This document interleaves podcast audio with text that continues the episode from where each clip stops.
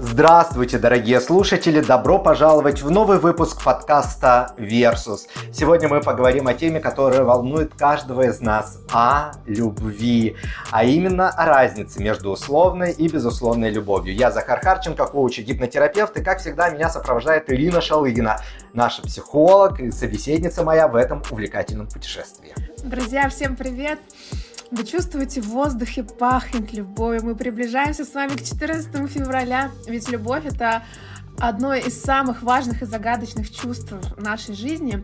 И поэтому сегодня мы рассмотрим, как любовь формируется в разные периоды нашей жизни и что же влияет на ее проявление. Поэтому давайте начинать.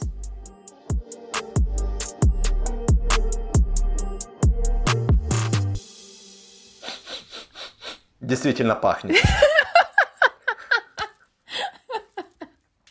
Зак, ну что, мы сегодня с тобой говорим про условную, безусловную любовь, но вот давай мы с тобой начнем с условной. Это вот как раз-таки та любовь, которая у нас зависит от определенных условий, да, каких-то ожиданий, а, потребностей человека в партнере. И что ты думаешь вообще про условную любовь? Что это для тебя? Для меня условная любовь это когда тебя любят или когда к тебе хорошо относятся, при исполнении определенных условий, требований или ожиданий. И если этого не происходит, то любовь может уменьшиться или даже исчезнуть. Конечно, первое, на что хотелось бы здесь обратить внимание, это родительская условная любовь. Родители, которые выражают свою любовь к детям и основывают ее исключительно на успехах, достижении или поведении. Ну, например, родитель может э, гордиться или выражать любовь к ребенку только тогда, когда он получает хорошие оценки в школе. Ты не принес пятерку, ты плохой мальчик. Если говорить про любовь условную в романтических отношениях, то здесь партнеры могут ставить себе определенные условия для проявления любви. Кто-то может, например, поставить э, условие, что если ты выполняешь определенные обязательства в отношениях, например, обеспечиваешь стабильность, то я тебя люблю. Если не обеспечиваешь, ну, извини, это не любовь. Ты мне не дал 20 тысяч долларов пока. Ты меня не любишь. Примерно так. Дальше, в дружбе условная любовь. Мы сейчас говорим про дружеские отношения скорее, но назовем их тоже Там любовью. Там немножко другая любовь. Но, но тем не менее, да? Немножко... Ну, не немножко, а другая. Ну, а как же Friends with Benefits? Мы об этом обсуждали. А, так, а, это не входит сюда. А, это сюда не входит. Хорошо. Но тем не менее, да, условная любовь по дружбе это значит, что у вас какой-то взаимовыгодный обмен. Ты мне, я тебе, ты мне что-то делаешь, я тебе делаю взамен. Если ты мне что-то не делаешь, ага, значит, мы не настоящие друзья и вообще уйди. Не друзьяшки. Да. Ну и то же самое, о чем я говорил в романтических отношениях, можно перенести в семейные отношения, что супруги связывают свою любовь с выполнением определенных ролей и обязательств. И если в романтических отношениях это, ну, наверное, по большей части всегда будет касаться каких-то денежных аспектов, то семейных это, знаешь, ну, а, не ты не вынес, не вынес мусор, ты не помыл посуду. И здесь... Разбросал опять свои носки вонючие по всей квартире. И здесь, кстати, есть тоже очень интересный нюанс, о нем я расскажу чуть-чуть позже. Вот про условную Хорошо. любовь в семье. Вот такие мои мысли на эту тему. Угу, угу, а что у тебя? Угу. Ну вот смотри, пока ты говорил, да, какие-то паттерны поведения, да, такие стереотипные были озвучены. И вот э, можно здесь вспомнить про то, что в психологии есть теория привязанности. И автором, э, точнее задатки, да, какую-то основу базы заложили два ученых, это Джон Болби и Мэри Эйнсворт. Рассматривались отношения это матери и ребенка, и впоследствии ставились уже эксперименты. На основе того, что высказали Болби и Эйнсворт, в комнату с игрушками заводили маму с ребенком. Ребенок когда увидит игрушки, конечно же, ему хочется их поисследовать. И мама сидела тихонечко там где-то э, в уголочке, наблюдала, как ребенок ее играет. Затем ассистент, который помогал проводить эксперимент, потихонечку заходил в комнату и маму оттуда выводил но так, чтобы ребенок не видел. И после этого наблюдали за реакцией ребенка, потому что все-таки, э, по-моему, когда ребенку было три года, вот в трехлетнем возрасте, по-моему, и проводили этот эксперимент. И как только ребенок замечал, что мама пропадает из его поля зрения, Первый ребенок начинал плакать. Когда мама возвращалась, ребенок э, подбегал к маме, обнимал ее, мама его, его успокаивала, говорила, что все хорошо, я здесь. И этот ребенок потом вспоминал про игрушки, они появлялись, да, в его поле зрения, и он возвращался к ним играть, наблюдая, что мама тут. Это проявление надежного типа привязанности. Следующий ребенок у нас тоже начинал, соответственно, плакать, мама возвращалась, он так же, как и предыдущий ребенок, приходил к маме, обнимал ее, плакал и так далее. И как только он успокаивался, он не обращал внимания на игрушки, а снова вспоминал этот пережитый опыт и опять начинал плакать. Это у нас тревожный тип привязанности. То есть он вспоминал, что мама его покинула, мама его оставила, и опять переживал заново вот эти вот эмоции и чувства. Третий тип привязанности — это у нас э, избегающий тип, когда ребенок вообще не реагировал на то, что мама ушла. Да, он заметил, что мама ушла, но он дальше продолжал копошиться и играть в игрушки. И когда мама пришла, у него тоже не было никакой реакции. Но при этом, несмотря на то, что ребенок не реагировал, внутри у него он все равно переживал те эмоции и чувства, что там переживали дети с тревожным и надежным типом привязанности. Но также еще у нас встречается дезорганизованный тип привязанности. Это когда тревожный избегающий вместе. Вот это комбо, да? Если вы хотите узнать об этом побольше, как формируется тип привязанности в детстве, я вам советую почитать Петрановскую «Тайная опора. Привязанность в жизни ребенка». Не только родителям, у которых есть дети, чтобы понимать, какой тип привязанности у вашего ребенка сейчас, но и людям, у которых нет детей, чтобы понимать, вот, в принципе, вот этот механизм формирования вот этого типа привязанности. Потому что дальше во взрослых отношениях он, эти паттерны поведения, они все проигрываются. И это очень важная история для человека. А во взрослом возрасте, когда вы уже знаете свой тип привязанности и хотите научиться взаимодействовать с людьми, и зная свой тип привязанности, ваши паттерны поведения, то эта книга называется «Подходим друг к другу как теория привязанности поможет создать гармоничные отношения. Авторы Амир Левин и Рэйчел Хеллер. Очень крутая книжка, я ее прочитала за два дня, читается очень легко. Там есть и тест на ваш тип привязанности, и также вы можете попросить своего партнера пройти этот тест привязанности, а если он не рядом, то там есть анкеты, по которым можно вычислить примерно какой у него тип привязанности. Это очень важно, это влияет на построение взаимоотношений не только с партнером, но и с друзьями вы также можете этот паттерн поведения отследить. И с помощью типа привязанности вы узнаете потребности свои. Вот, например, у меня тревожный тип привязанности. И я знаю, что я начинаю злиться, копить в себе вот эту негативную энергетику, когда у меня нет контакта с человеком. Потому что тревожным, как мы выяснили, очень важно не быть покинутыми и оставленными. Но смотри, получается, что теория привязанности говорит о том, что наше детство и отношения с близкими в раннем возрасте, они сформировывают наше представление о том, как должна выглядеть любовь во взрослой жизни. И мы, соответственно, стремимся к условной любви, если в детстве нам не хватало определенных форм внимания и заботы. То есть мы создаем какие-то образы у нас в голове, и потом к ним стремимся. Даже не образы. Образы, Модели. модель семьи. Я выросла в полной семье, соответственно, я видела, да, там, э, как мама любит папу, как папа любит маму, как они заботны друг друг другу проявляют, как там папа ухаживает за мамой. То есть э, у меня есть, да, какая-то картина семьи, которую бы я хотела, но это, скорее всего, знаешь, какая-то опора и базис. То есть, э, когда ты растешь, когда ты, например, интересуешься этим, да, там читаешь книги, смотришь э, фильмы, социум тоже влияет на формирование этого образа, он все равно подвергается какой-то коррекции. Вольно или невольно это происходит. Но если мы говорим с тобой про культуру, то в фильмах здоровых отношений не показывают, потому что это неинтересно. Интересно смотреть зачем? За эмоциональными качелями. Интересно смотреть за драмой. Интересно смотреть за тем, как э, она от него ушла, а он за ней говорит, как ты могла, я тебя так люблю, э, я так хочу быть с тобой, а ты постоянно убегаешь от меня и не хочешь близости со мной. И вот у них это все разворачивается, и в конце они женятся, и все плачут в конце. То есть все любят что? Драму и какой-то нерв, правильно?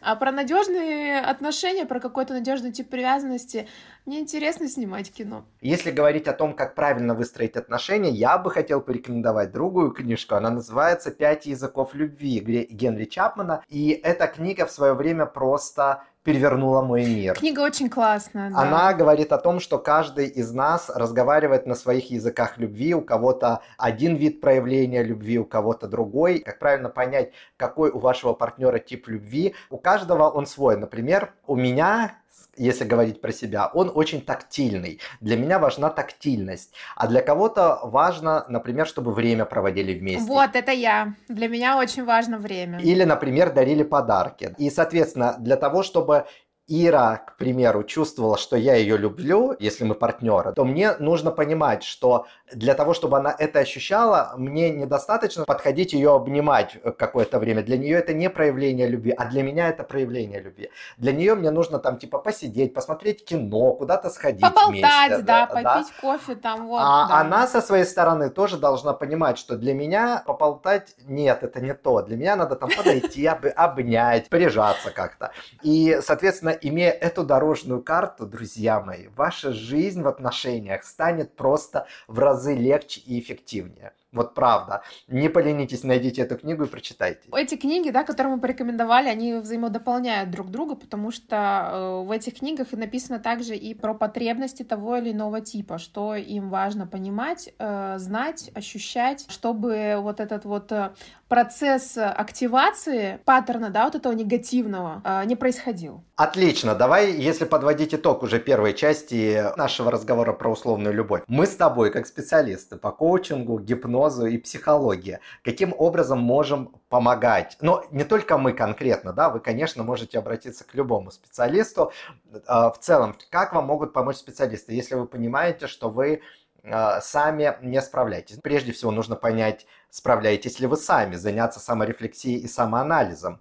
Если у вас это не получается сделать самостоятельно, вы, конечно же, можете обратиться к психологу, коучу, и они вам подскажут, как проводить глубокую саморефлексию, чтобы понять текущее ваше убеждение, какие у вас представления о любви. Мы вам уже кучу какие литературы порекомендовали. Да. да, вот, и как раз сняла с языка. Какие потребности? Это в качестве копания самого себя. Это может включать размышления о каких-то семейных образах, прошлых отношениях, опыт с любовью. Вот Дальше. как раз таки в прошлых отношениях, да, можно, прости, я тебя перебила, такие ремарочки буду вставлять в твои рекомендации.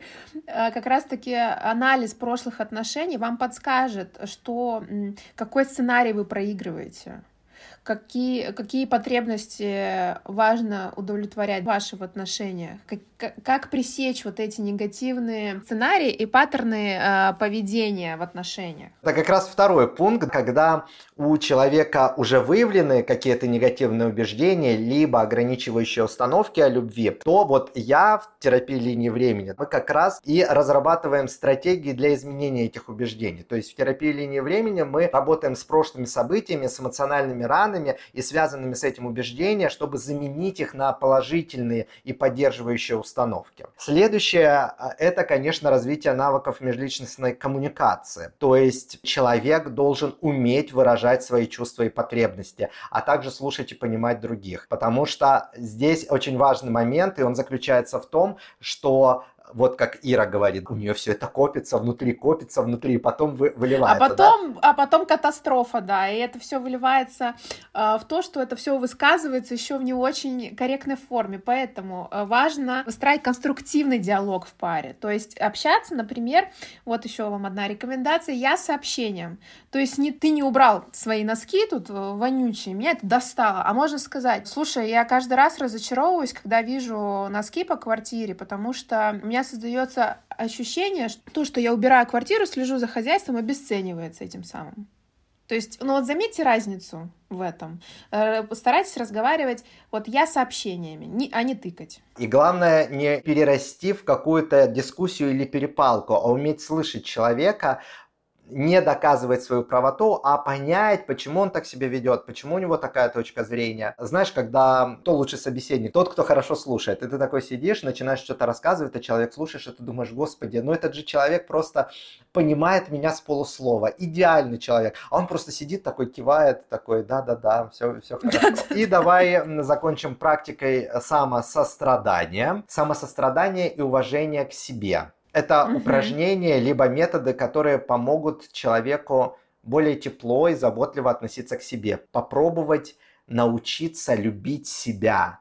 это позволит улучшить способность любить и быть любимым. Если ты себя не любишь, у тебя нет этой внутренней любви, ты не можешь ее транслировать наружу. Ну, то есть, если ты не любишь себя, то кого ты любишь? Я бы, знаешь, наверное, в этот список еще бы добавила э, способность идти на компромисс.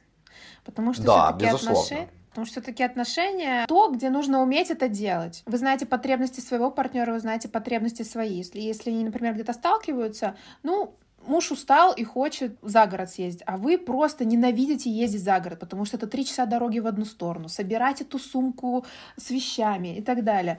И здесь можно договориться. То есть, например, у него была не очень напряженная неделя, и у него остались силы, то вы можете остаться в городе. А если он очень устал и хочет подзарядиться, то здесь вы ему можете пойти навстречу все-таки съездить за город на эти выходные. Вот такие языки любви. Я хочу еще добавить, что вообще изменение представления любви и подхода к ней, это может быть очень тяжелым процессом, который потребует много сил, времени. Мы, конечно, будем всегда рады помочь вам на этом пути. Не стесняйтесь обращаться к специалистам, потому что тема любви – это достаточно сложная тема, в которой порой очень сложно разобраться самим.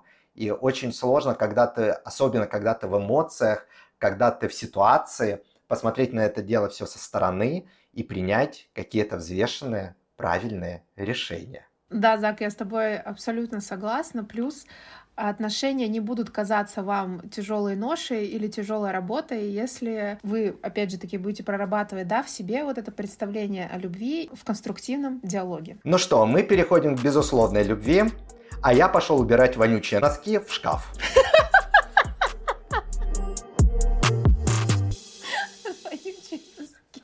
Ну, я начинал про условную любовь. Давай ты начнешь про безусловную. Рассказывай. Давай. На мой взгляд, друзья, безусловной любви во взрослом возрасте не существует. Шок-контент. Потому что если вы требуете от партнера безусловного принятия себя, это на мой взгляд, говорит о вашей неготовности э, расти личностно, говорит о вашей неготовности меняться, идти на компромисс. И это говорит о том, что вы себе ищете все-таки не партнера, а мамочку или папочку, которые будут удовлетворять э, потребности вашего внутреннего капризного ребенка. Это не совсем все-таки взрослая позиция. Поэтому, безусловно, любовь, на мой взгляд, э, существует только у родителей к ребенку. Вот о чем я, собственно, и говорила, да, что если вы хотите... Ну, не у всех родителей к, детям такая любовь. Согласна, не у всех она есть. Я считаю, что только у родителей... Ну, как бы мама вас любит, э, согласись, любого. Не всегда. Не всегда, но... Но, ну, вот это... знаешь, есть моменты, когда, допустим, дети делают какие-то поступки, и родители все, ты мне больше там не сын или не дочь, выгоняют из дома и вообще перестают какое-то общение. Что самое интересное, родители все равно продолжают переживать и волноваться, несмотря на вот эти вот э, брошенное в сердцах слово «ты мне больше не сын, не дочь», они все равно продолжают думать, блин, а как он, вот он там сейчас один или она? А что у него в жизни происходит? А как он себя чувствует? Ну, это переживание, или ты считаешь, что все равно это любовь? Я считаю, что это все равно проявление такое. любви, конечно. Когда ты переживаешь о человеке, разве это не проявление любви? Хорошо, вот ты говоришь, безусловно, любви не бывает в отношениях, там партнер ушел, ты такой думаешь, господи, ну как же она там? Ушел, ты имеешь в виду бывший партнер? Нет, настоящий. Ну, вот пошел, не знаю, в магазин, и ты такая сидишь, господи, а он там не подскользнулся. Ты, ты подменяешь понятие, дорогой мой друг. Я тебя пытаюсь вывести на проблему. Хорошо, давай. Безусловная любовь. Ты считаешь, что существует только от родителей к детям. Ну и у детей к родителям и... тоже. Ну, тут тоже спорный вопрос. Есть теория Фрейда и Мелани Кляйн, которая говорит о том, что э, любви детей к родителям не существует, что это исключительно зависимые отношения, которые построены на выгоде, потому что дети в раннем возрасте не могут ни себя обеспечивать, ни себя защитить, и, соответственно, они не чувствуют любовь к своим родителям, ну, конечно, в том смысле, в котором принимая, это понимается во взрослых отношениях. Но вообще странно, если бы это было так, потому что конечно. мы тут бы дошли до Эдипова вот. комплекса и комплекса, Элек... и комплекса электро, электро да? да, да, то есть как бы алло, ну, немножечко как будто бы противоречие здесь тоже есть у Фрейда самому себе, нет? Здесь получается, что он, он считает, что дети преследуют только какие-то, я бы не назвал это меркантильные, да, а какие-то потребности и удовлетворения своих каких-то желаний, чувство благодарности они, видимо, испытывают. Согласно этой теории, настоящая способность к любви, к другим людям, как правило, развивается в течение детства и взросления, когда дети уже начинают осознавать себя и других как отдельных индивидов. Конечно, есть очень много аргументов и за, и против этой теории. Те аргументы, которые за, говорят о том, что в животном мире, а человек это часть животного мира, привязанность и забота о потомстве – это просто биологический инстинкт, направленный на выживание и продолжение рода. Животные, ну и люди в данном случае, обеспечивают потомство, чтобы передать свои гены, но после размножения они часто расстаются и не проявляют какой-то долгосрочной заботы. Вылупил потомство, назовем это так, и все, иди иди гуляй. Среди людей, конечно же, это не так. Ребенок зависим от родителей в нашем социуме. Конечно. Ну, наверное, более-менее до 16 лет. Потому что, ну, если мы берем первый год жизни, у ребенка какая потребность? Выжить. Давай положим руку на сердце и скажем, что ребенок самостоятельно в возрасте до одного года, в принципе, не способен выжить Конечно. без э, опеки. Конечно. Естественно, ребенок маленький будет кричать в кроватке, да, когда он хочет есть, когда он хочет к маме на ручке, потому что ему в его вот в этом развитии, да, до года, ему нужно что? Тепло, чтобы мама была рядом, чтобы мама кормила, чтобы мама заботилась. Но мне кажется, любовь, она уже тогда присутствует. То есть вы же с ребенком как одно целое, когда ты его рождаешь. Но тем не менее, любовь уже здесь присутствует. То есть ребенок знает свою мать, да, он слышит ее голос. Когда уже устанавливается зрение у младенца, он уже ее видит, он наблюдает за ней. Тогда уже есть любовь. Как ее не может не быть? Мы слишком с тобой углубились в детско-родительские да. отношения. Давай пойдем дальше. Давай. Ты говоришь, что существует любовь только от родителей к детям. А как насчет безусловной любви к себе? Вот я прекрасен, какой есть, со всеми своими плюс двумястами килограммами как сейчас в Америке. Бодипозитив, который сейчас провозглашается как норма, который, если объективно посмотреть, у человека очевидно проблемы со здоровьем, может быть связан с какими-то гормональными отклонениями, либо просто человек много жрет и не может себе отказать, угу. потому что очень любит себя. Любовь к себе же может быть безусловной? А, несомненно, она может быть как безусловной, так и условной. Но мы сейчас про безусловно да, говорим. Да, ну то есть, э, безусловно, любовь к себе может быть, конечно, потому что ты себя любишь таким, какой ты есть, в любой форме. Ты не говоришь себе, там, вот я э, скину сейчас 5 килограмм, тогда полюблю себя больше, чем сейчас. Или я себя ненавижу. Это уже идет непринятие своего э, внешнего вида, своего тела. Это уже история, которая может попахивать расстройством пищевого поведения. Это уже какое-то какое-то уже расстройство, может быть, пограничное. Видите, друзья, здесь палка о двух концах. Когда мы говорили про условную любовь, мы говорили о том, что самолюбви самосострадания не хватает. А вот в безусловной любви это другой конец этой палки. Наоборот, у вас этого слишком много. Вот здесь вот нужно найти баланс. Э, да, несомненно, баланс э, любви к себе необходимо найти, конечно же, да. Хорошо, между друзьями может быть безусловная любовь? Мне очень сложно в этом рассуждать, потому что дружба для меня, ну, это не в том контексте, который мы сейчас с тобой обсуждаем, как будто бы. О, у тебя дружба только friends with benefits?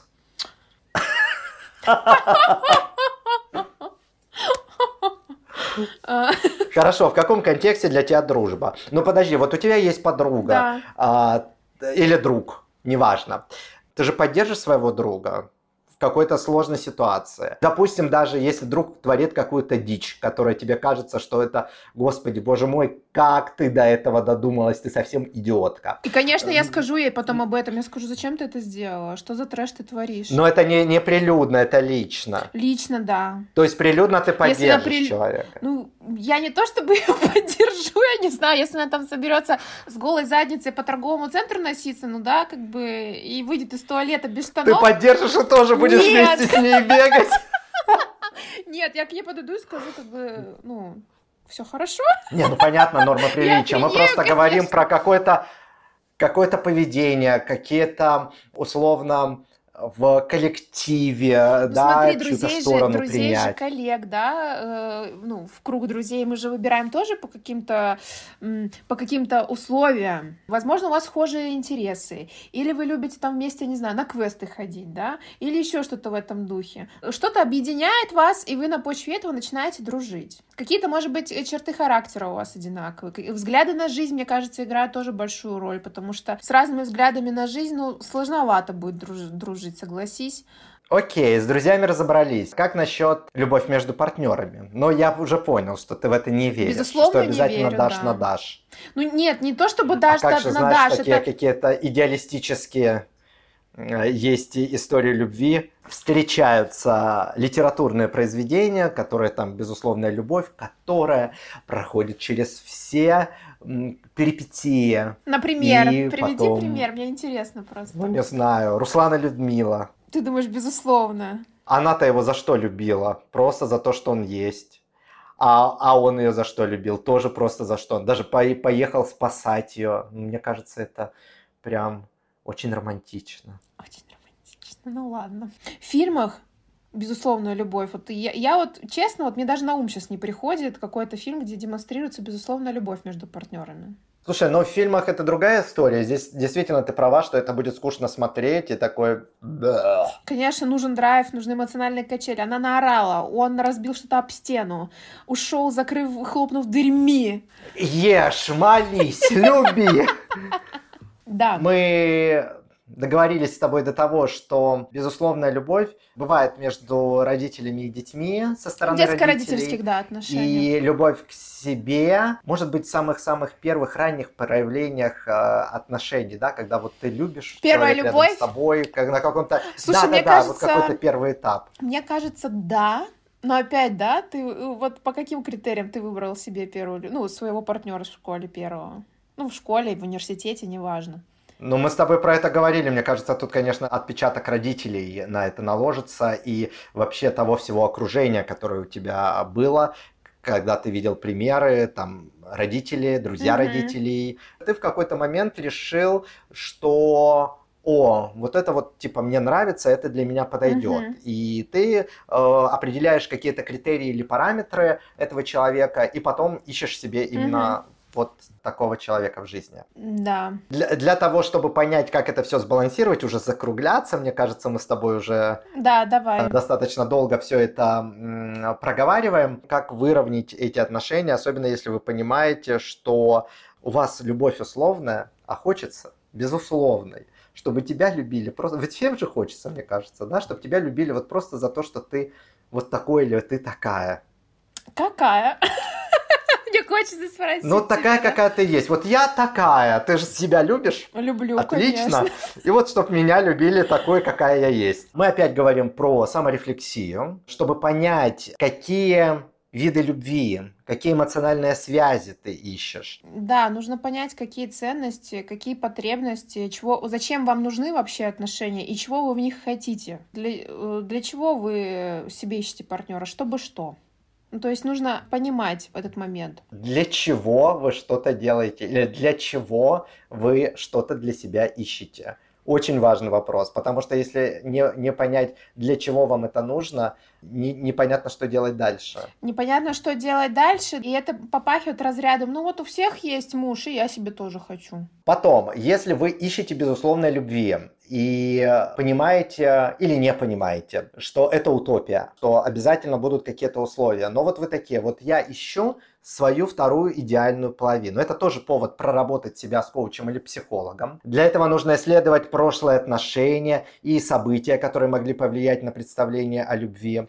И нужно по поисследовать детство тоже, я так думаю, и взаимоотношения с родителями. И это поможет понять, какие убеждения, шаблоны они принесли из прошлого, и для того, чтобы с ними разобраться, скорректировать их, это тоже помогает и психология, и терапия линии времени, и все остальное. Третье, конечно же, нужно определить личностные ценности. Какие у тебя потребности в отношениях? Но чтобы определить потребности в отношениях, можно еще определить свой тип привязанности, потому что я буду настаивать на этом, что это важно. Это важно. И когда вы будете знать свой тип привязанности, тип привязанности партнера, вы просто поймете, как вам функционировать. И помните, что типы привязанности ненадежные, они гибкие, то есть они могут двигаться в сторону надежных.